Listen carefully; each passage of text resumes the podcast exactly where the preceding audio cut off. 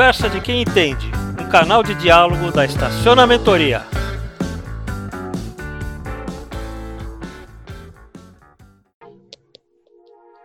Pronto, estamos no ar. Estamos no ar. Boa tarde a todos, bem-vindos. Essa é uma nova live da Estacionamentoria. Meu nome é Aurélio.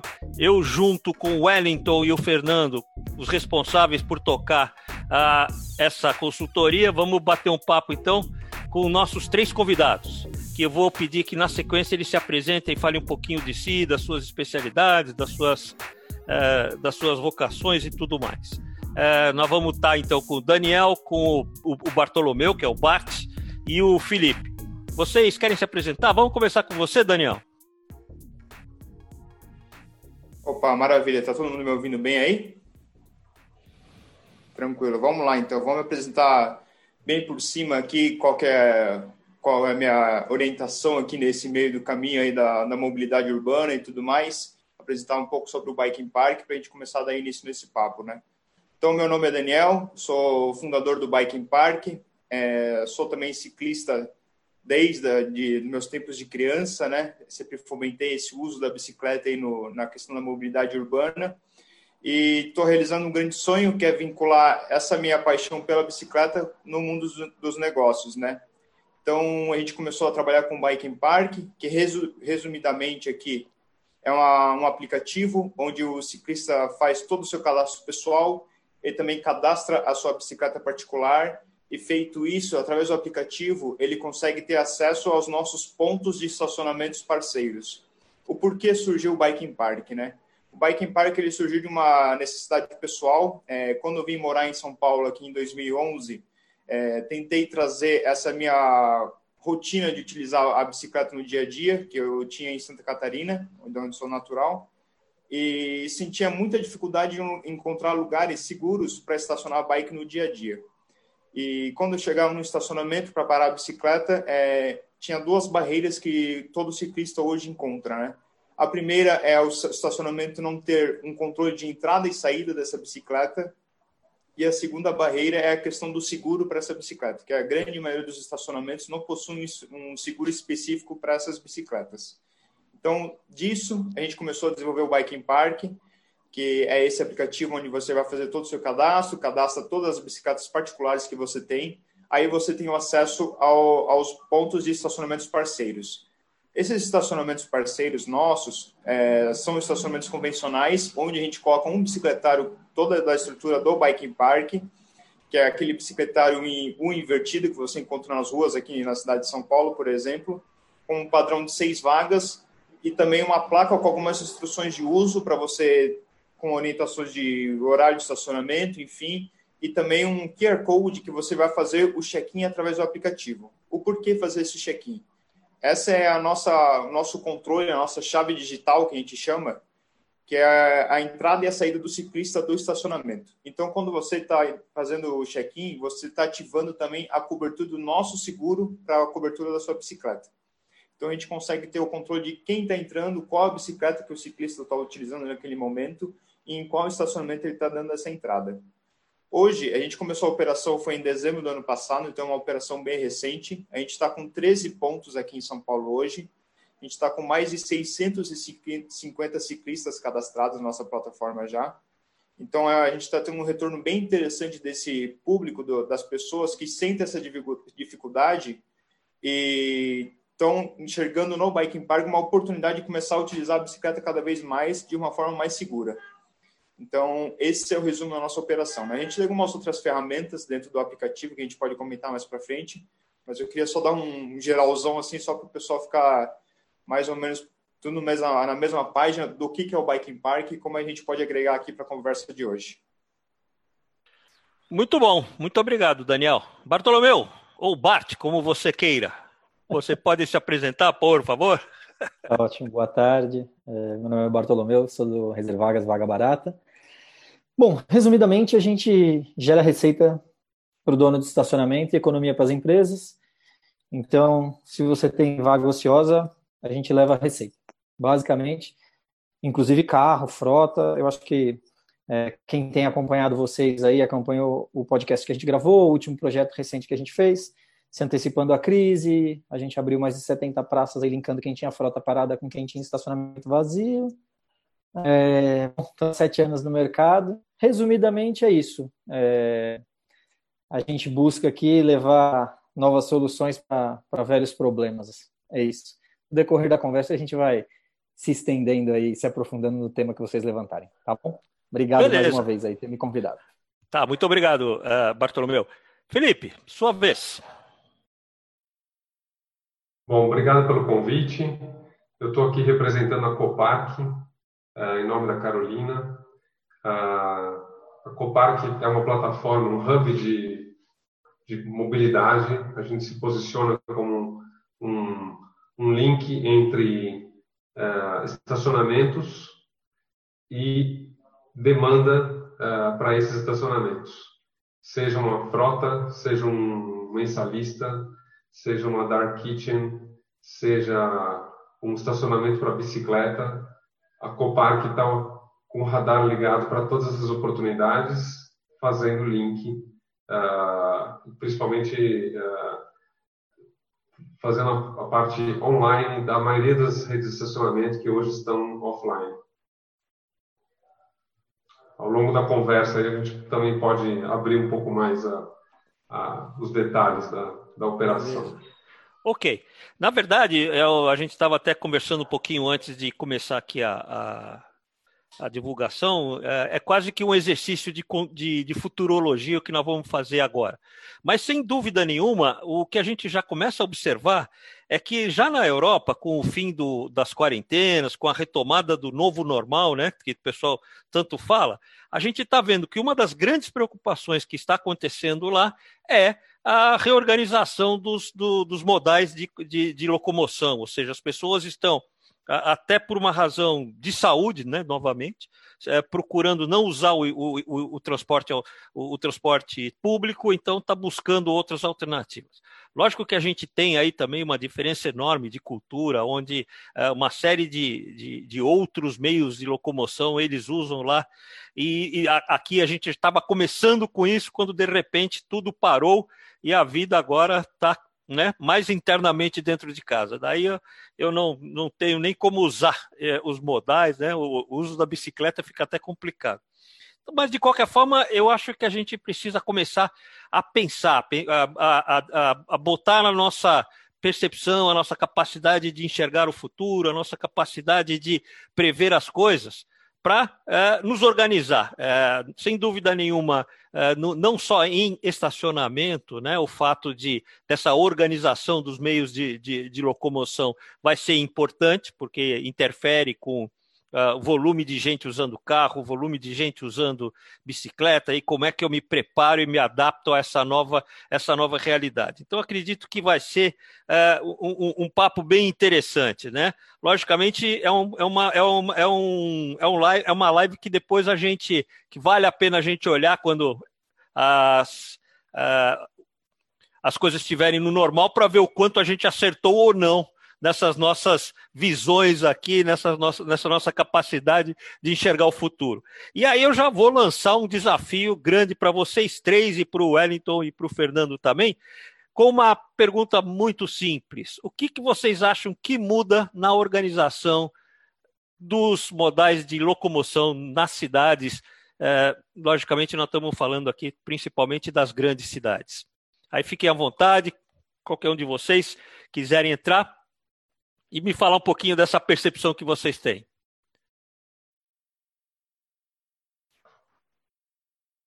Vamos lá, Daniel. Bom, vamos lá, vamos lá. Eu vou dar uma opinião aqui, é, até mais defendendo aqui a questão da bicicleta que está no, no auge aí da, do, dos comentários dessa expansão aí do famoso novo normal, né? Então a gente está tendo uma expansão muito grande é, é, na, na Europa, principalmente, agora, sobre a utilização da bicicleta e tudo mais. E uma coisa que é muito importante de a gente comentar aqui, que até você falou agora no, no começo, é a questão da cultura das pessoas referente ao, ao transporte dentro das, das cidades, né? Então, na Europa, por exemplo, já era muito forte essa cultura da utilização da bicicleta para o transporte, né? Uhum. E isso é uma coisa que no meu ponto de ver, vai ser uma coisa um pouco mais complicada para a gente começar a trabalhar aqui no, no Brasil, né? principalmente nas grandes cidades. Para a gente ter uma ideia desse comportamento cultural que a gente tem, é, quando começou a quarentena aqui em São Paulo, uma posição do governo aqui no, na, nos bicicletários da CPTM, metrô, a primeira coisa que eles for, fizeram foi fechar os bicicletários, que vai totalmente contramão ao que era fomentado a utilização do, dos transportes da bicicleta, enfim, os transportes mais individuais para evitar essa aglomeração, né? Então, é, a questão da cultura é uma coisa muito é, que vai ser muito complicada para a gente mudar aqui, principalmente em São Paulo, né? Que é a questão do carro e tudo mais, que é uma coisa muito forte. É, isso eu enxergo como uma barreira. E, mas é questão do, das pessoas começarem a entender que a bicicleta é uma possibilidade de transporte também segura dentro da cidade Claro que tem toda a questão da infraestrutura, o apoio do governo para a utilização disso aí. Então, na Europa, a gente está tendo várias cidades que estão dando vales para você consertar sua bicicleta.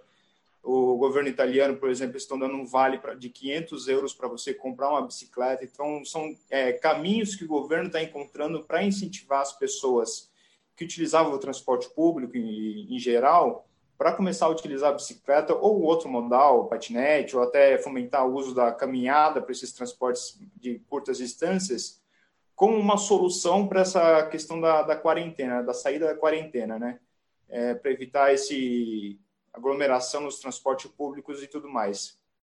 Então, eu acho que uma das grandes barreiras que a gente vai ter vai ser justamente essa mudança da cultura das pessoas de enxergarem a bicicleta como uma possibilidade, é, então, eu, eu, entendo que várias pessoas, por exemplo, têm uma bicicleta que está parada em casa, está parada lá dois, três anos, não sai com essa bicicleta e enxerga a bicicleta muito como um, um brinquedo ou um hobby, né? E não vem aquilo lá como uma oportunidade de mobilidade urbana, né? Até um exemplo aqui, a, a questão de impostos das bicicletas aqui hoje no Brasil entra na categoria de brinquedos. Então, até já pela questão do, da, dos impostos, já foge, né? 40% do valor da bicicleta é imposto. Você vai comprar uma bicicleta internacional aqui no Brasil, vai pagar, pô, muito mais caro que você ir para os Estados Unidos, por exemplo, comprar uma bicicleta e voltar. Você vai pagar a sua viagem só no desconto dos impostos, né? Então tem essa questão da cultura que é uma coisa muito interessante, né? E voltando aqui para a pergunta, eu acredito que a fomentação desses outros modais de transporte aí é, tentando retirar um pouco desse público do transporte público para ter um, uma menor concentração de pessoas possíveis nesse transporte, é sim uma saída positiva para a gente começar, é, primeiro momento, a reduzir essa questão do contágio, do coronavírus e tudo mais, mas também para apresentar e começar a estruturar a cidade para uma cidade mais viva, vamos dizer assim, né? para as pessoas começarem a viver a cidade, né? Aí depois a gente vai conversando aí sobre é, questão de proximidade de trabalho e tudo mais, que a gente vai comentar mais no futuro. Mas minha posição inicial aqui é a questão da cultura, que vai ser uma barreira para a gente começar a mudar, né? Ok. Felipe, o que, que você. Como é que você enxerga essa, essa característica?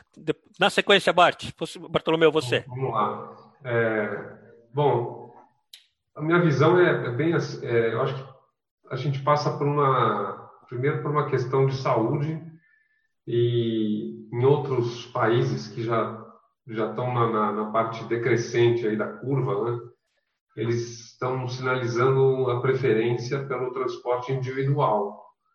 Ah, claro, quem pode ter um carro próprio ou quem pode alugar um carro é, dá preferência ao transporte é, privado do que ao transporte público. Eu acho que trazendo isso para a realidade aqui do nosso Brasil, uma cidade como São Paulo, é, o transporte público já passa, alguns meses atrás, já tinham soltado uma, uma reportagem dizendo que diminuiu o número de passageiros, porque a questão do bolso econômico, dizer, o primeira milha e a última milha, somado ao, ao transporte público, dizer, tudo isso acaba é, ficando pesado e o brasileiro está optando, nas cidades onde tem essa opção, né, por um transporte uh, talvez com um aplicativo ou usando só a bicicleta, enfim. Acho que mexe muito com o bolso. Uh, o que vai acontecer para frente, seja o que acontecer, vai passar pela parte econômica. Uhum. E em São Paulo, que... a gente tem uma questão difícil com, com, com bicicleta. Eu acho que melhorou muito, melhorou muito. O Daniel acompanha isso de perto, pode falar melhor do que eu. É, eu, eu sou adepto, eu gosto de usar bicicleta, patinete. Se tiver um deslocamento onde tem a via adequada para usar a bicicleta, eu prefiro. Mas a gente sabe que são bairros é, onde você pode fazer isso. Nos outras regiões é muito difícil. Então eu vejo que, que realmente vai a tendência é quem puder usar o transporte individual vai usar o transporte individual. Então a gente já tem uma tendência que eu acho que é clara, o próprio uh, Felipe o, o, se fixando muito na bicicleta, mas já falou a, a, escolha ou a opção de um transporte individual caso ele tenha. E aí com todas as variáveis, carro, uh, aplicativo, bicicleta, bicicleta elétrica, é, moto, sei lá, né? Mas a tendência é, é ir por aí. Bartolomeu, como é que você pode enriquecer essa nossa conversa? Bom, basicamente é sobre tudo que a gente tem visto que está acontecendo no mundo. A base de tudo isso é o emprego, seja a geração dele ou a perda do emprego. A gente vai sofrer um impacto maior do que as outras economias, eu acredito. É, e cabe a gente, como é que eu posso dizer assim, é, genuinamente ajudar cada uma das pontas e desse mix. Eu acredito muito no mix. É, se você é, prestar atenção no que quando você escuta uma montadora falando, ela fala sobre uma cápsula, que as pessoas vão preferir ir até um ponto, uma cápsula. E aí, quando você escuta os shoppings falando, eles falam que vão terminar por um tempo com o valet, porque as pessoas não vão se sentir como um terceiro entrando dentro do veículo. Então, você está falando de uma camada da sociedade que tem um carro e pode se locomover dentro dele e parar. Aí você tem uma segunda camada que não usava o carro e usava o aplicativo e vai voltar a usar o carro é, você tem uma terceira camada que não tinha carro e você conversa ou lê as matérias das locadoras, elas acreditam que a assinatura anual de carro vai trazer novos motoristas que não querem a manutenção, que não querem o seguro. E então você vai ouvindo cada ponto do setor, né? Eu escuto o Daniel falando de bike, eu acredito, acredito muito, tanto que já te ofereci para a gente fazer um negócio aí, porque eu sei que vai ter gente que vai passar lá e vai, vai preferir isso. Então a gente vai olhando o discurso de cada ponta do mercado e vendo o que nós que temos, os parceiros de estacionamento, nós conseguimos contribuir com isso. Então, você pega na parte que eu acredito que é, vai influenciar muito quando você fala da parte corporativa. Então, a gente está em contato constante com todos os nossos clientes, que a gente chama de B2B, entendendo como vai ser essa volta e ouvindo deles o que eles pretendem porque eu acho que a grande massa ela vai literalmente sair para trabalhar ou para procurar um emprego. Você vê os shoppings abrindo, eles não têm uma quantidade grande, é o lojista se perguntando se vai dar volume ou não. Né? Você até tem aquela compra por vingança ou compra de raiva que as pessoas falam, sai, aí vai lá e compra pra caramba, porque merece, está muito tempo trancado. Mas o grande fluxo é ir de volta para casa, do trabalho, enfim. Então, eu acredito muito no mix e na importância do mercado de estacionamentos nesse mix. Então, o que nós estamos fazendo, acho que vocês da estacionamento acompanharam bastante o, o, o movimento que a gente lançou do Juntos Somos Mais Fortes, quer dizer, linkando aí 25 dias antes da crise, quem tinha pátio e talvez ficasse vazio, e quem tinha frota talvez tivesse ficado parado. Então a gente já está se antecipando e vendendo alguns produtos. Isso é fruto dos estudos que a gente tem feito em outros mercados, é, que vão contribuir para esses diferentes tipos de público. Então, o público que pode ir de carro, o público que vai, que, que aliás, que já usava o carro, o público que tinha o carro, mas não, ia, não usava e agora vai usar, o cara que vai fazer a assinatura. Então a gente vai pegando essas pontas, o pessoal da bike e tal, e da nossa parte incentivando o uso. Né? A gente não pode esquecer que aqui é um papo geração de receita para estacionamento, mobilidade Sem urbana e tal. Então eu sempre trago a conversa para esse viés. Se nós, como mercado, juntos, nós desenvolvermos soluções para que esse público entenda que ele pode, independente da maneira que ele vá se locomover, ele consiga ver na gente um parceiro, a gente ganha esses caras. E é isso que a gente precisa. Porque você vê do, na outra ponta também, nós não estamos fazendo home office. As pessoas estão presas em casa.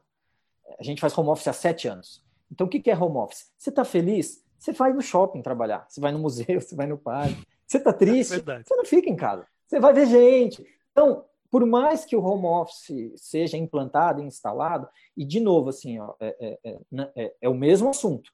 As pessoas vão sair, talvez elas não vão para o escritório, mas você vê uma vacância, uma sinalização de vacância em entregas de lajes, em, em, a gente não pode ter, assim, como o Norte, por exemplo, uma grande empresa de tecnologia que já estava preparada para isso há, há anos, mas a gente tem que fazer uma medida. Então você vê que as pessoas elas estão sendo um pouco mais produtivas em casa, mas elas estão presas. Se elas pudessem sair, elas iriam para um co-work. Você vê a movimentação dos hotéis fechando quartos e abrindo room offices, coisas do tipo assim. Mas eu acho que o mix, eu, eu olho para cada pessoa, independente dela ser motorista, ciclista ou um, um, um setor de empresa que está moldando esse, esse retorno. A gente tem tirado percentuais de retorno das empresas. Então, poxa, eu estimo 100%, 40%, 100% e tal, e no meio disso pode ter um repique de Covid. Então, eu acho que a gente olha e fala, as pessoas vão se movimentar? Vão. Cabe a nós oferecendo essas facilidades, enfim. E aí cabe tudo. Tá? Vai de pirulita a bomba atômica. É isso. Verdade. E, e aí você está tá, tá, tá alimentando a nossa discussão com um ponto interessante, que é o seguinte: é, lógico, as pessoas vão continuar se mexendo e elas vão ter outras oportunidades de, de, de escolha do modal. Quando você fala da, de carro, é realmente o que a gente observa são empresas que até hoje resistiram muito a novas formas de comercialização, além de carro autônomo, de carro é, sem motorista e tudo mais, mas todas essas alternativas, de você alugar um carro e por um preço que não vai ser o preço que a gente tinha uh, anteri anteriormente, de você poder fazer uma assinatura e, e ter um carro por um, de, um determinado uh, tempo, compartilhar um carro. Então, as alternativas que os, as pessoas vão ter uh, eh, para se locomover são muito grandes. E isso deve ser enxergado, deve ser visto como uma, como uma oportunidade para o nosso, nosso segmento de parking. Ou seja, eu deixo de ser um local uh, só de estacionar, eu posso ser um hub de, de, de, de uh, para o uh, cliente deixar o carro quando ele acabou o contrato dele, uh, a, bicicleta e, tudo mais. Então, eu acho que essa uh, nós vamos enfrentar isso. Não só uma predisposição maior para as empresas que geram uh, esses equipamentos para transporte, como para o nosso lado, para os estacionamentos. Né? Acho que existe, e aí eu concordo muito com o que o Daniel uh, trouxe à baila, que é um problema de ordem cultural, né? E às vezes até de geográfico, né? Fico imaginando cidades como São Paulo e Belo Horizonte, uh, pela própria topografia da cidade, eles provocam uma uma de certa dificuldade de você fazer uma locomoção, por exemplo, de bicicleta. Né? Se você mora no Pacaembu, se você mora né, em, alguma, em alguns outros bairros, cara, é jogo duro você uh, ter a, a, bicicleta. Então você precisa. Agora, uh, eu entendo que tem aí uma. uma uh, um jeito diferente, um jeito, um jeito mais amplo. Eu, eu, e, e, aí é que entram as nossas oportunidades. Uma das coisas que, inclusive, eu achei interessante, você falou aí, Bartolomeu, outro dia saiu uma reportagem no Estadão, falando, eles entrevistando um, um manobrista de uma de um, de uma de uma de uma de um, de uma de um supermercado aqui em São Paulo classe A, né, ali na, na Cidade Jardim, e que ele dizia que uh, uh, antes da, da, do Covid, as pessoas, uh, 90% a 95% das pessoas que chegavam entregavam o carro para ele fazer a manobra. Agora, com todo o cuidado que ele está tomando de fazer a sepsia antes, limpar tudo, papapá, não passam de 30%. Né, as pessoas pedem para que ele, ele virou quase que um indicador de vaga. Ele ajuda as pessoas a manobrar e deixar o carro lá, porque as pessoas não, uh, não querem uh, compartilhar né, o, o, seu carro com, com outros, uh, com outras pessoas. E eu acredito que isso vai são hábitos que, que, que, que estão vindo para ficar, né? Ou seja, nós vamos ter realmente uma mudança é, é, e, essa mudança tem que ser observada e olhada com, para, para os nossos é, para os nossos é, parceiros de estacionamento. Não sei o que, que o Wellington e o Fernando. É, eu, eu, eu tenho uma, uma opinião que é, é um pouco do misto que todo mundo falou, é, eu acho que o Bartolomeu colocou bem que o nosso negócio é buscar as oportunidades de onde elas estiverem. Então, assim, eu tenho que melhorar meu bicicletário porque há uma expectativa de aumento de demanda.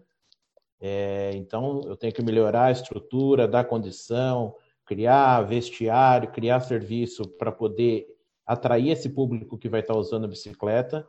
É, eu tenho que ter área para que as pessoas possam chegar de Uber, de táxi, de carro compartilhado e posso deixar lá. É, e, e, tem uma, uma movimentação. Nesses últimos dois dias eu falei com alguns, alguns amigos aí de, de estacionamento, é, principalmente na região central, ali Paulista, Pinheiros, que eles já estão sendo é, procurados pelos administradores dos condomínios que eles operam para indicar que vai aumentar o número de mensalistas porque a empresa, tá, muitas empresas estão incentivando os funcionários aí de carro, é, e aí estão procurando negociar preço de mensalista, planos e tal, para incentivar o funcionário de carro, para tirar esse funcionário do transporte público, para ele evitar de levar o risco para dentro da empresa e, e, e levar o risco para dentro de casa e perder o funcionário. Então, é, eu acho que tem uma demanda aí que vai, que vai ser interessante, diferente, mas interessante. Eu acho que ela vai acontecer. Uma, uma coisa que eu tenho também sobre a bicicleta, Daniel, não sei se você concorda, mas é, quando teve uma, uma explosão do uso das bicicletas compartilhadas, ela era um modal que ela estava agregada ao transporte público.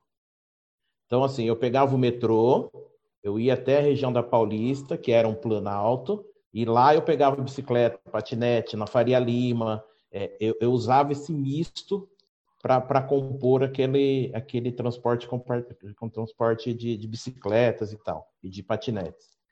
Eu tenho dúvida se, buscando evitar o transporte público, a bicicleta vai ter o mesmo volume que ela já teve no passado, né? Porque hoje, é, porque quem tinha uma longa distância e, e, até porque a malha cicloviária não é, não é favorável, a pessoa pegava, ia de metrô ou de ônibus até um determinado trecho, e quando ele tinha trechos curtos, principalmente região da Paulista e da Faria Lima, ele fazia de bicicleta e patinete. Ele não fazia trechos longos de bicicleta. E hoje, se a gente está falando em, em substituir o transporte público pela bicicleta, ele teria que substituir o trecho longo do transporte público e eu não sei se essa adesão vai ser tão forte. Não sei o que você acha disso. Aí tem uma, uma variável que eu gostaria de, de, de, de, de lançar aqui nessa nossa conversa, que é a, a, que tem a ver com a capacidade dessa, da nossa cidade de uh, incorporar esses novas, o quanto ela está preparada, vamos dizer assim, uh, quanto ela está preparada para uh, essas mudanças que a gente está, que, que serão necessárias para esses novos modais. Vamos lá, Daniel. Bom, vamos lá, até complementando aí a observação do Wellington, né?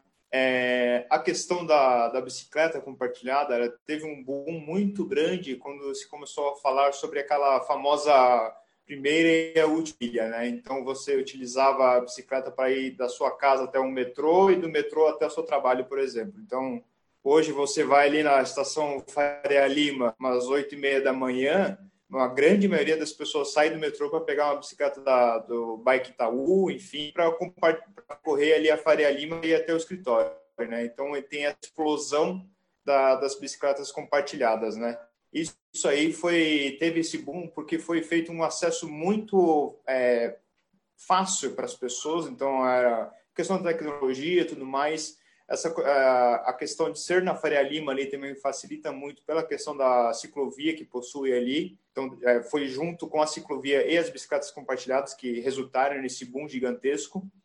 É, e agora, puxando para esse momento é, pós-quarentena aí, é, a gente está tendo um crescimento é, muito grande na questão das bicicletas elétricas aqui no Brasil, que é justamente para ajudar aquele cara que vai subir um morro ali no Pacaembu, ou vai sair lá do centro de São Paulo para subir a, a Consolação ali, haja perna, né? Então, está tendo um boom gigantesco com essas bicicletas elétricas, mesmo sendo muito mais caras que uma bicicleta convencional que você compra aí.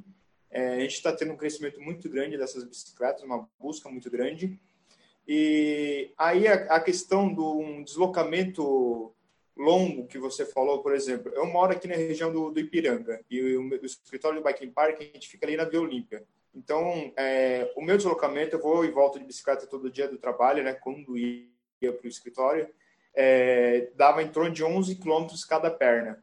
E eu, esse, esse trajeto, para vocês terem uma ideia, eu fazia em 35 minutos de bicicleta. Se eu vou de carro, dá uns 50 minutos. E se eu vou de metrô e, e trem, dá uma hora e 10 por aí. Então era muito mais rápido eu ir de bicicleta do que de outros modais, né? Mas a questão da, da segurança, como eu, eu já pedalo há muito tempo aqui e tenho a, a manha de pedalar na cidade, que não é uma coisa muito segura, é, fica mais tranquilo, né? Essa questão de você conseguir fazer da sua casa, do ponto A até o ponto B com um único modal é muito complicado ainda, pela questão, primeiro, da infraestrutura. Então, pô, você vai sair, sei lá, é, de, de, Itaquera, por exemplo, vai até a Vila Olímpia de bicicleta, é um trajeto gigantesco, você não vai ter ciclovia do trajeto inteiro, então vai ter horas que você vai ter que andar no meio da, da rua mesmo.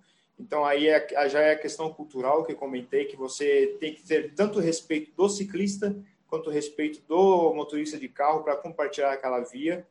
E isso é uma outra atitude que os governos na, na Europa e nos Estados Unidos estão fazendo agora, que é o fechamento de algumas ruas ou redução de velocidades, que já tentaram fazer aqui em São Paulo, também na região central. Então, para ter esse, essa rota da bicicleta ali, que, que a gente fala ciclorota, né? que são ruas com velocidades reduzidas para o compartilhamento de carro com bicicleta. Então, essa é uma questão que aí volta na questão cultural, que é o, o motorista entender que é um ciclista ali que está saindo do metrô, saindo do carro e está tentando utilizar um novo modal para tirar esse trânsito inteiro. E o, o, o, o ciclista também tem que entender que ele está é, tá consumindo aquele novo modal, tem que entender como funciona a estrutura dessa rua e tudo mais, porque com esse boom aí, até puxando uma experiência aqui pessoal, esse boom aí que teve de bicicletas na, na Faria Lima, por exemplo, o que tem de ciclistas que estão trabalhando, que utilizam a bicicleta ali, que são os novos ciclistas, que a gente chama assim, e os caras não respeitam nenhuma lei, entendeu? O cara vai, fura sinal, o cara pensa que está passando no parque, o cara quer correr na ciclovia. Então, até tem muito relato de falta de respeito entre ciclista e ciclista, que é uma coisa que tem que começar a trabalhar essa questão da cultura e tudo mais. Então, é, esse boom das bicicletas foi um grande auge, teve novas empresas, até o boom dos patinetes tudo mais com essa famosa última milha. E então acho que é tudo questão da gente ir adaptando os serviços com a realidade de cada região, né? Hoje você vai pegar uma bicicleta ali na Faria Lima, é lindo. Você vai, sai do metrô, passeio numa ciclovia ali, tranquilo, que é a melhor ciclovia que a gente tem aqui em São Paulo hoje. Mas você pega uma bicicleta ali numa região mais afastada, você vai ter um passar um perrengue danado aí para conseguir andar, né, de uma forma segura, né? Então acho que é questão da gente começar a adaptar os, os meios de locomoção aqui na cidade para a gente conseguir conversar todo mundo junto na mesma atmosfera aqui. Deixa, dizer, só, deixa eu só fazer um comentário. É, a Vivian aqui no, no chat fez um comentário que talvez possa ser interessante. É, ela fala sobre uma, uma, outra preocupação das bicicletas compartilhadas, que é a higienização, né? Como cuidar dessa higienização da, na hora de você passar essa bicicleta de uma pessoa para outra. É outra preocupação grande, né? Eu posso até Hoje, é, a questão, acho que a, a, principal empresa aí que faz o compartilhamento das bicicletas é a Tembis, né, que faz a gestão das bikes do Itaú.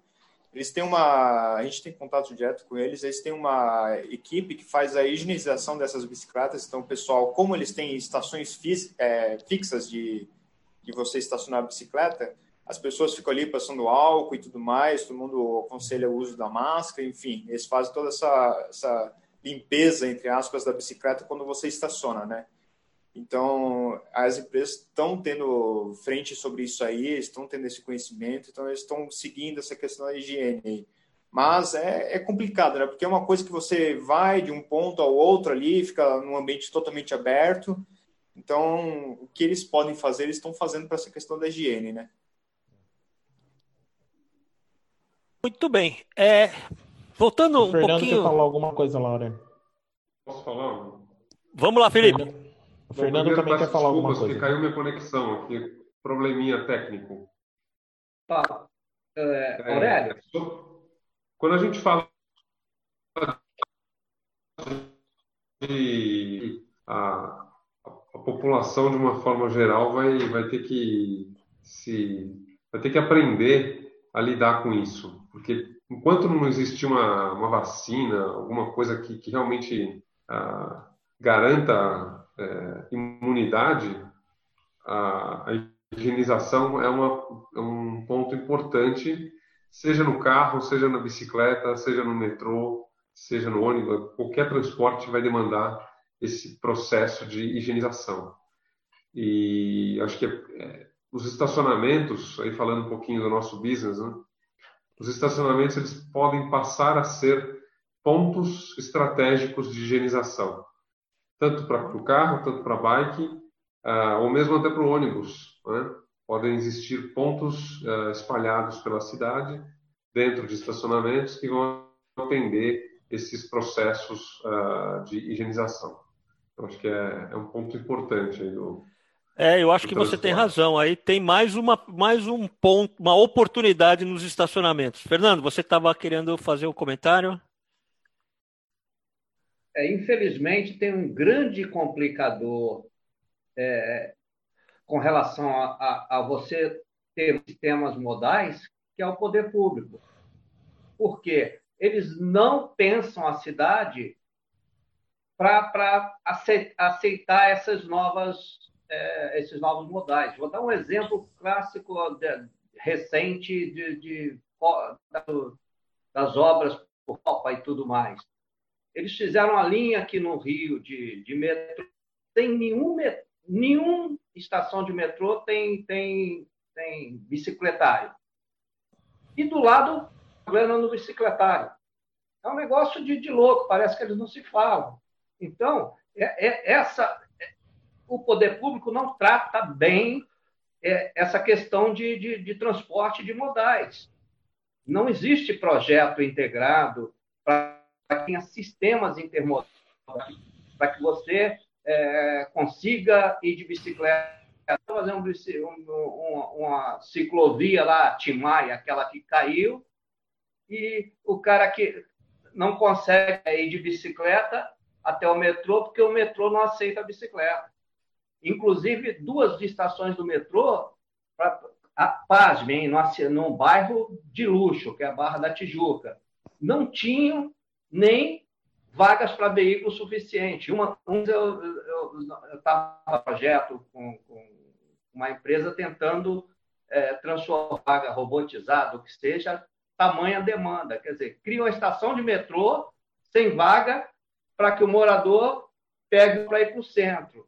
E o metrô fica vazio porque o cara não, acaba indo de carro. Então, infelizmente, a gente tem um grande complicador. Assim como o Daniel falou que na Itália eles estão dando dinheiro é, para o cara comprar uma bicicleta, porque existe todo, toda uma consciência de que a bicicleta é, traz menos risco e tudo mais. Quer dizer, infelizmente, a gente vai ter que, do nosso lado, enquanto consultor, enquanto vocês como empresário, está tentando ver posso fazer com que eles deixam, né? Porque é triste, mas é isso mesmo. Aqui em Resende, onde eu moro, fizeram uma, uma rodovia com quase 12 quilômetros, em bairros com a população grande que chegou no centro e um metro para fazer detalhe.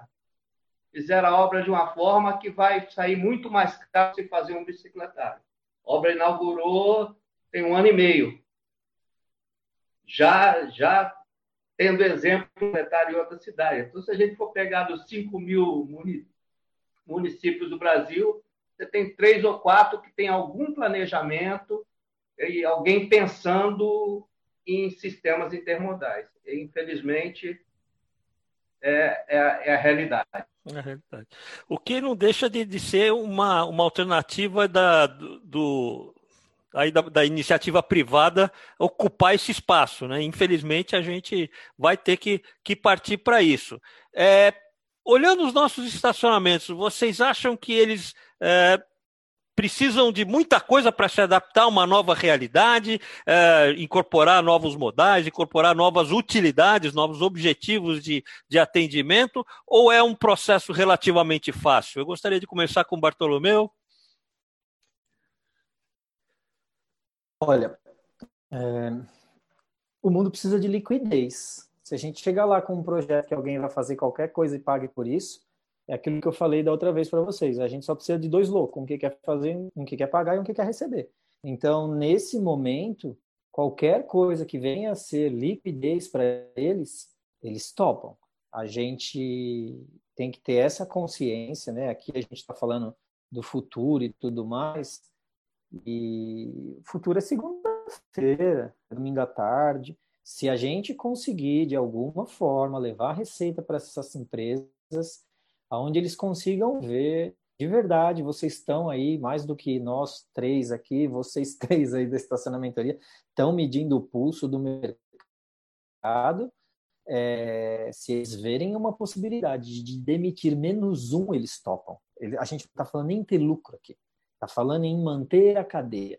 Então, é, a adaptação, a, a, a né, o, eu de forma alguma, às vezes eu escuto, e não é, não escuto isso de vocês, mas às vezes eu vejo alguns comentários do quanto o mercado é parado, do quanto podia ser assim ou assado. Não, eles são tudo que a gente quer que eles sejam, desde que a gente consiga mostrar para eles que vai ser uma coisa lucrativa, não vai ser uma aventura. E mais do que isso, vai dar escala. Porque tem coisa que não dá escala. Você faz, é muito legal. Dá uma mídia espontânea absurda. Mas segunda-feira não tem 10, quinta-feira não tem 100, na semana seguinte não tem mil. Então você olha, o mercado ele, ele gira em torno de volume. Uma vaga, uma hora, 15 reais. Quebrou. Se não entrar mil, ah, não vai. Então, é, o, que é, o que eu acho que, que eu sei que vocês, como consultores, fazem, é mostrar para eles que isso é um bom negócio. E feliz ou infelizmente, tem que dar lucro. Então, eles estão preparados, sim, para ouvir ideias que sejam ideias de negócio. É, se vai, é, como é que eu posso dizer assim? É, putz, cara, você vai ser aplicativo, o que quer que seja. Assim, eu aqui consigo dar vários exemplos, né? Mas é, é, é liquidez. Eu acho que se você chegar, né, pelo menos é o que a gente faz aqui, com qualquer ideia que ele sinta isso, ele topa. Então, a resposta para isso, estão preparados, sim.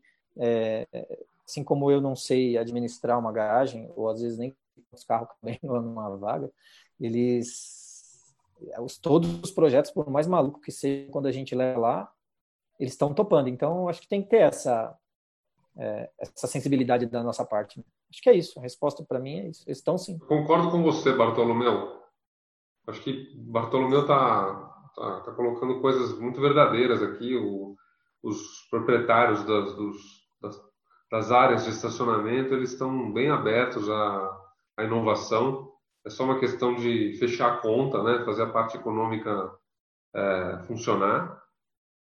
E eu acho que tem várias questões. Outro dia me perguntaram, pô, como vai ser no futuro? Todo mundo vai. Hoje, toda a construção, todo prédio comercial tem estacionamento embaixo, toda escola tem um estacionamento. Mas e se todo mundo tiver em home office? E se todo mundo estiver estudando em casa? Você vai precisar de tanta área de estacionamento? É, boa pergunta. A gente não sabe. Até porque hoje a gente tem muito mais perguntas do que respostas. Né? A gente não sabe se o trabalho remoto vai, vai continuar funcionando. A gente não sabe se as escolas vão continuar mantendo uma opção de ensino à distância. É, tem, e, e, tem um detalhe sobre o, o, home office também que é importante notar, né? Hoje as empresas permitiram algumas coisas é, principalmente quando você fala em, em segurança de, de, informação e tal, porque entendeu que é um momento transitório. Na hora que essas empresas forem transformar isso em, em definitivo, é, tem toda uma estrutura de segurança de informação que hoje ninguém está muito, muito cuidando porque não tinha tempo para fazer, não ia conseguir implementar. É, então, assim, hoje está aceitando... todo mundo usando a rede. É, hoje está todo mundo usando a, a, a, internet de casa que está compartilhada com vizinhos, dados estão passando por três ou quatro pessoas. É, então, Verdade. assim, o, o, total home office não vai acontecer porque não tem estrutura que dê suporte para isso acontecer de repente, né? Não é, uhum. não é, é verdade, tão, é verdade. tão simples assim, né? É verdade. Agora, de qualquer forma, o que a gente observa é realmente, e aí o Bartolomeu e o, vocês têm razão, Felipe também, no sentido de que existe uma predisposição para a inovação, existe uma vontade de achar novas alternativas, de achar uh, mais, uh, mais situações que gerem um, uma receita que talvez antigamente eu achasse que era um luxo, mas que agora não tem jeito, porque eu vou ter que me virar de, de alguma outra forma. Você vê dessa forma, Daniel? Cara, é, sendo bem sincero aqui, eu acho que o pessoal dos estacionamentos eles já possuem a parte mais difícil do negócio, que é ter o espaço para você explorar. Então, eu sempre é, perto nessa tecla aí que o estacionamento, a grosso modo, é uma utilização de espaço. Aí parte do, do gestor do estacionamento entender qual a melhor maneira, qual o melhor retorno que ele vai ter daquele espaço, né? Então, ideias, tem mil ideias para você fazer uma exploração de, de, um espaço, principalmente nas grandes cidades, né, como São Paulo. Então, você pode fazer um estacionamento só para carro, você pode alugar para uma outra empresa reutilizar. Então, pô, tem estacionamento que aluga espaço para barbearia, o cara coloca um container ali para fazer um salão de, de beleza dentro do estacionamento, tem lavação de carro, tem até container que você coloca dentro do estacionamento para as pessoas irem tomar banho ali. Então, ideias tem muitas, né? É, um exemplo aqui de uma outra empresa que está tendo um boom agora gigantesco também durante a, a, a, pandemia aí é uma empresa que faz o compartilhamento de motos para você fazer entrega nos aplicativos. Então, eles alugam um espaço gigantesco dentro de um, de um estacionamento, até que a gente está dentro desse estacionamento também. Eles alugam, colocam umas 50, 60 motos lá dentro para as pessoas entrarem no estacionamento e retirar essas, essas motos, né? como se fosse uma estação das motos deles. Então, eu acho que o, o estacionamento ele já tem esse espaço disponível para exploração é, financeira, né? Que é o grande custo aqui da, das grandes cidades é, é o espaço para você ter. Né? Então cabe ao, ao, gestor de estacionamento identificar essas é, alterações que o mercado está tendo para saber qual vai ser a melhor, o melhor caminho para ele seguir, né? Porque alteração a gente vai, vai ter sempre. Daqui a 10, 15 anos a gente vai ter uma outra virada na chave aí, a gente vai ter que entender como vai funcionar essa questão. Aí a gente não sabe nem se vai ter carro, se vai ter bicicleta, o que vai aparecer aí. Então a gente tem que, tendo o espaço, a gente consegue utilizar da melhor maneira possível aquilo ali.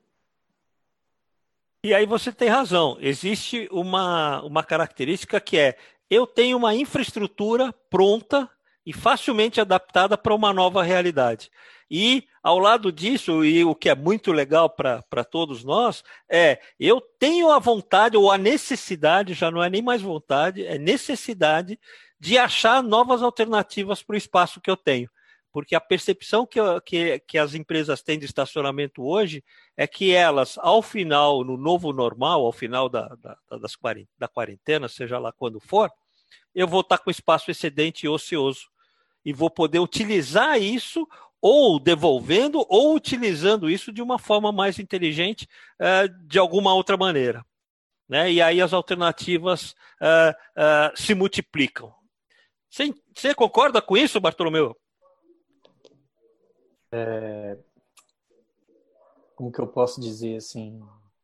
Existem vários produtos que vão surgir, mas não são ideias, são coisas que você consegue vender, você consegue, no final do dia, emitir uma nota fiscal. É assim, as ideias elas são brilhantes, elas são incríveis mesmo, mas se no final do dia o manobrista não tiver suado, se o caixa não tiver louco, porque aconteceu alguma coisa ali no caixa dele, eu acho que aí são só ideias. A minha maior preocupação aqui é fazer um negócio, independente de ser, sei lá, um carrinho de pipoca, qualquer coisa, mas que seja é, algo factível, é, que você venda, o cara pague, goste, recomende e volte. Então, é, a, a, a, acho que assim, é, eles, imagino eu também, o dono do estacionamento, você imagina, você tem um negócio, vem um fala uma ideia, vem outro fala uma ideia, vem outro fala uma ideia, vem outro fala uma ideia, aí o outro vem com uma outra ideia legal, vai explodir, vai. Aí o cara fala, mas tá bom, mas quando? Ah, não, eu vou ver isso, eu vou ver aquilo.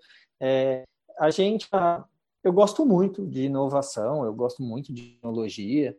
Eu, é, nos dias 23, não, é, quarta e quinta desta semana, eu participei de um congresso em inglês. Todo mundo foi lá vender alguma coisa para o dono do estacionamento. Então, a cancela, o sistema, a tag. e ninguém falou para ele, meu amigo, eu tenho um negócio aqui que vai te dar dinheiro para você comprar e pagar tudo isso. Então é, é, é assim. Negócio é igual a pastelaria da feira aqui do lado de casa. Vender o pastel é bom, não vendeu tranca e vai embora. Então, é, o que eu fico pensando é como que a gente consegue, pequenininho ou médio ou algo grande, é, colocar esse dinheiro lá, independente da ideia. E assim, é, eu falo para vocês, a gente aqui, a gente não tem o peso da conta deles no final do mês. A gente não tem a folha de pagamento deles, então a gente, por alguma razão, em vários aspectos, nós estamos mais leves e a gente, por alguma razão, consegue chegar antes. E esse é o, o, o, a nossa função no mercado. É olhar e falar, daqui 30 dias vai acontecer o quê? Daqui 60 ou daqui 90? Então eu vou fazer agora para vender daqui um pouco. Essa questão que você colocou, Wellington, do mensalista, ótimo, legal. Só que ele tem um time para acontecer, porque as empresas vão voltar com um percentual em casa e no escritório, simplesmente porque não tem espaço de dois metros de distância de uma mesa para outra. Dentro dessa realidade, o que vai se comprar, o que vai se vender, o que vai ter de ociosidade? Eu estou falando para vocês coisa que a gente já está vendendo agora, que a gente fechou essa semana, que segunda-feira tem reunião. Eu, eu, eu, insisto nisso, assim, ó, na vida prática. Eu adoro sonhar, mas sonho bom é sonho na realidade. Aquele que duas horas da manhã o cara está te ligando porque o cara do estacionamento não acorda, ele tem que enfiar alguma coisa lá dentro. Então, é, eu, eu, cara, eu, eu, vejo da forma prática. É, é, quem consegue transformar essa ideia em dinheiro está de pé, está vivo, está no negócio. Quando não, não. E olha que a gente aqui costuma fazer coisas muito loucas mesmo. Mas às vezes ela não dá escala, então não tem. O cara lá, bicho, ele tá. Né, assim, eu acho que quem participou do último papo que vocês tiveram com os donos de estacionamento, aquela rede do Sul, que era o drama dela? Poxa, cara, ela descobriu que o manobrista não estava conseguindo pegar nem do governo. Ela teve é. que, além de ter que manter o emprego que vai voltar por dois meses, que ela não sabe se ela vai ter receita, cara, ela teve que ir lá dar a cesta básica pro cara. Então, assim, não adianta. É, é, é, tem que ter alguém que compre e pague. E pague em dia, né? É isso. Verdade. Eu me, eu me lembro que ela, o que, o que ela comentou é que ela tinha feito aquele acordo de, uh, de, uh, de antecipação, de, de pagamento pelo governo do salário da folha dela, e ela estava com uma folha já há dois meses dentro dessa fase, com todos esses problemas, mas mesmo assim a grande preocupação dela é que em junho 600 pessoas voltariam à folha de pagamento dela e ela falou: "E Aurélio, o que que eu faço? O que que eu como é que eu, como é que, da onde é que vai sair essa grana? E, é, e essa, e esse é um grande sinal, eu acredito, para nós fornecedores de produto e serviço para o estacionamento. É, eles não estão querendo comprar coisa que, é, que modernize, que, é, é, é, que deixe bonito, eles têm que comprar coisas que gerem receita. Quer dizer, se você Exatamente. me falar que você tem uma alternativa para a utilização da minha vaga e de preferência amanhã, eu estou disposto a ouvir. Eu acho que é, é, é, essa é uma grande lição para nós, porque eu é. vejo que tem muita empresa ainda, de, tanto de prestação de serviço como de equipamento, que vem com uma conversa antiga. Pode falar, Bart. É, assim, é, tem um, um, oceano entre você querer ganhar dinheiro ou você querer resolver um problema. É um uhum. oceano isso. E quando a gente se coloca na, na mesa com o dono do estacionamento, realmente dizer que a gente não sabe, não sente o problema dele, mas a gente é solidário e que a gente vai tentar resolver. E o problema do mundo hoje é liquidez. Então, Sim. não importa qual seja a ideia, se gerar receita a curto prazo, principalmente num contrato de um ano, a gente acabou de fazer isso com uma rede de estacionamento, que a gente vinha num pingado com o cliente e a gente conseguiu levar a base inteira do para um estacionamento. Cara, é isso, assim, ó, é totalmente diferente, é uma operação aí que, né, no decorrer da semana a gente vai bater um papo, vou contar para vocês, que não é uma, não é estacionamento, não é um negócio totalmente diferente dentro do pátio do cara. O cara topa na hora, vai assinar um contrato, é um contrato de um ano, me dá aqui agora. Ele sabe Nossa. a ociosidade que ele vai ter. É, então, eu insisto nisso. Eu acho que se a gente fizesse 10 lives aqui, se fizesse os bate-papos lá, eu adoro, gente. Eu acho muito legal mesmo, assim. É muito louco, é um lugar que você não espera nada. Você conversa com o público, ele só valoriza quando ele tem o, o step do carro roubado na rua. Ele fala: caramba, me custa 600 mil reais, ou dá para pagar seis meses de estacionamento. Então eles falam que é um lugar escuro. Quando você chega lá, o cara acha que vai bater o carro, roubar o step e cobrar mais caro. Ele só, ele só valoriza quando ele se estrepa lá fora.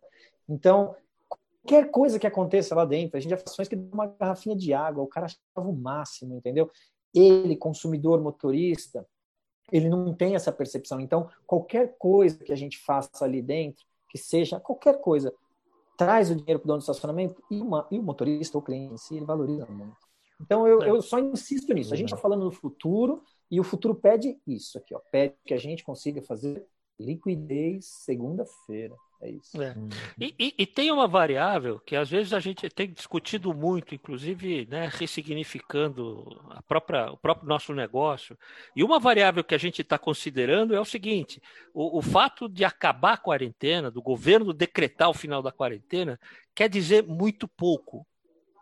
Porque as coisas vão continuar lentas, gradativas, e a gente já começa a ouvir na Europa, principalmente na Ásia, o retorno a, a tal da que eles falam da segunda onda.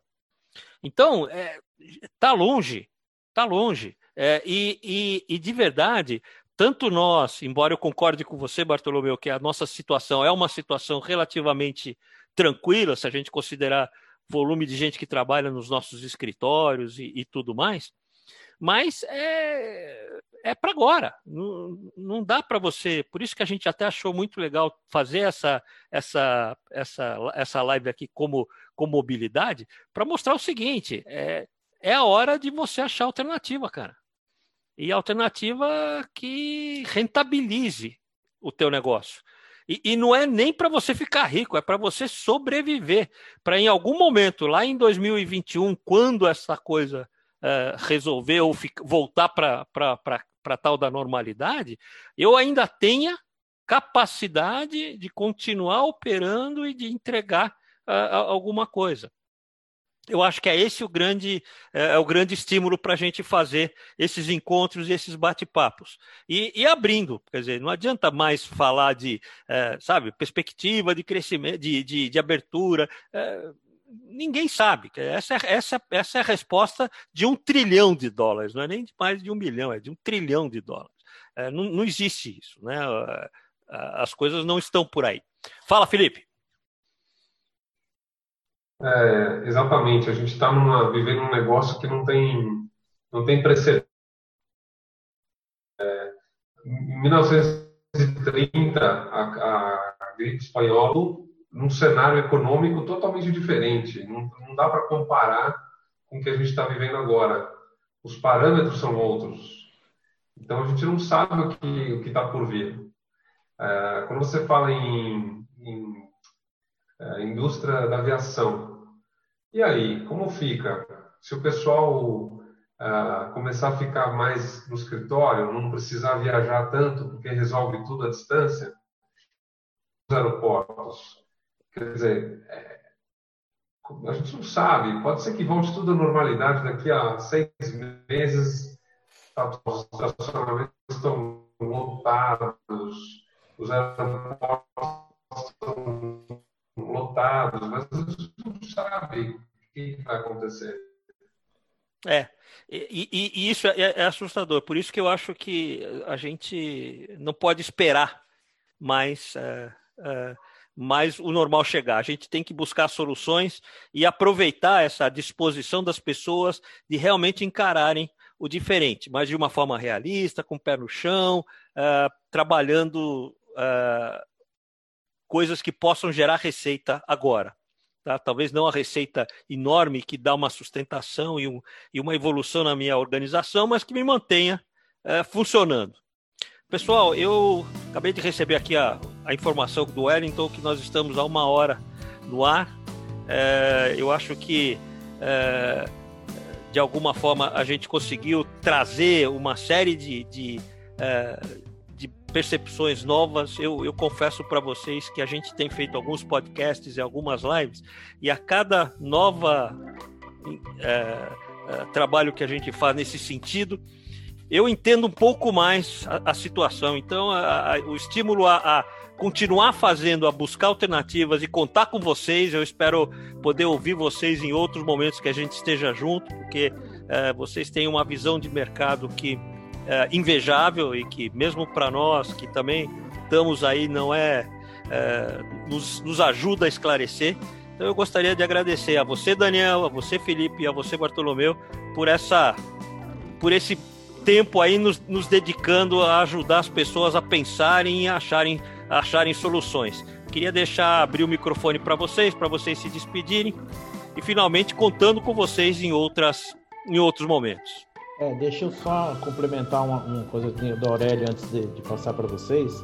Na sexta-feira que vem, às 17 horas, a gente tem um novo. A, a gente, desde quando começou a crise, em, em, meados de abril, lá 2 de abril foi o primeiro, a gente está fazendo uma série de encontros com gestores de estacionamentos é, falando exatamente sobre os momentos da crise. Nesse, a cada 15 dias a gente reúne o pessoal e troca um pouco de informação. E na sexta-feira que vem, às 17 horas, vai ter um novo encontro. É, e um dos temas é uma continuidade dessa nossa conversa de hoje.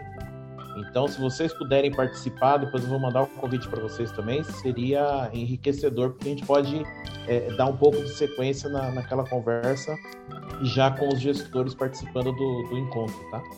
É isso aí. Daniel, você. Maravilha, vamos lá. Eu queria agradecer aí pela oportunidade de conseguir trocar um conhecimentos aí. Eu acho que é super rico esse papo aí para a gente conseguir entender todos os lados né, da situação, tanto do consumidor quanto do, do gestor do estacionamento.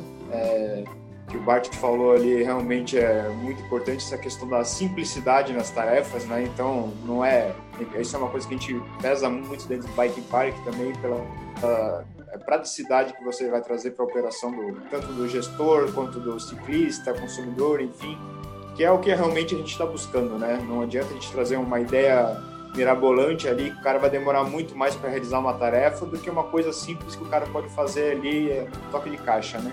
Então, queria agradecer pela oportunidade, é, é, apresentar e ter apresentado essa, a, o Bike Park um pouco melhor aqui para todo mundo. É, desejar boa sorte para todo mundo aí durante a quarentena e vamos ver até quando vai isso aí. A gente conseguir entrar nesse novo normal, né? Vamos ver como vai Brasil vai se comportar durante isso aí, mas é, estamos esperançosos aí por mudança na cultura aí, que a gente consiga entender esse cenário novo e adaptar os nossos negócios aí. Contem com a gente para as próximas edições. Opa, muito obrigado, Daniel. Felipe. Bom, obrigado, é, obrigado pelo convite. É, desculpa as caídas, mas minha conexão hoje está muito ruim aqui. Alguma coisa aconteceu com o meu fibra que está péssimo.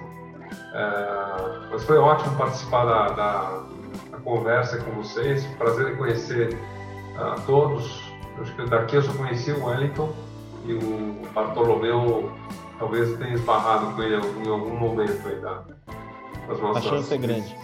Do mercado. É, acho que é isso mesmo, a gente não, não tem nada... É, não tem nada certo. O futuro é incerto e cabe a nós escrever que a gente quer para o futuro, né? Para daqui. E são pequenas, a somatória de pequenas ações que, que fazem a gente prosperar e continuar a batalha. Então, sucesso para todos e obrigado mais uma vez. Bom final de semana. Beleza, Felipe, obrigado. Bartolomeu. Meu, é assim, ó, é na base do sorriso e da porrada. Vamos lá, acordar mais cedo amanhã e arregaçar e arrumar alguma coisa que pare de pé, é, como nunca se parou, como nunca se fez, né? Assim, quem tem um pouco de proximidade da gente sabe desse nossa, dessa nossa filosofia espartana aí de arregaçar mesmo. Então, né, que está ouvindo a gente aí, vocês todos aqui que estão comigo, vocês podem contar comigo, independente do, do, que vocês façam, a hora que vocês quiserem, vocês têm os telefones, às vezes é, é punk aqui, porque é muito corrido mesmo, o Daniel sentiu isso aí essa semana também, eu senti dele, mas assim, é, dono de estacionamento que está ouvindo a gente, dona de estacionamento, manobrista, motorista, é, não tem outro jeito, em crise a gente está desde 1500, igual essa talvez não teve, né? E vamos, vamos pro pau, vamos arregaçar que vamos aí. Amanhã é dia, hoje é dia e contem comigo para isso desse jeito, né? Eu fico muito feliz do, do, da oportunidade que vocês dão aqui, gente. Né? Fico muito feliz de estar aqui. Brincam, né? Quem escuta a gente aí fala que eu fico muito, mas eu só tenho para dizer, cara. Tá triste, é. trabalha. Tá feliz, trabalha. Tá com tá trabalhadinho, vamos embora. É isso. Obrigadão. Legal. Legal. Fernando, suas últimas, suas considerações.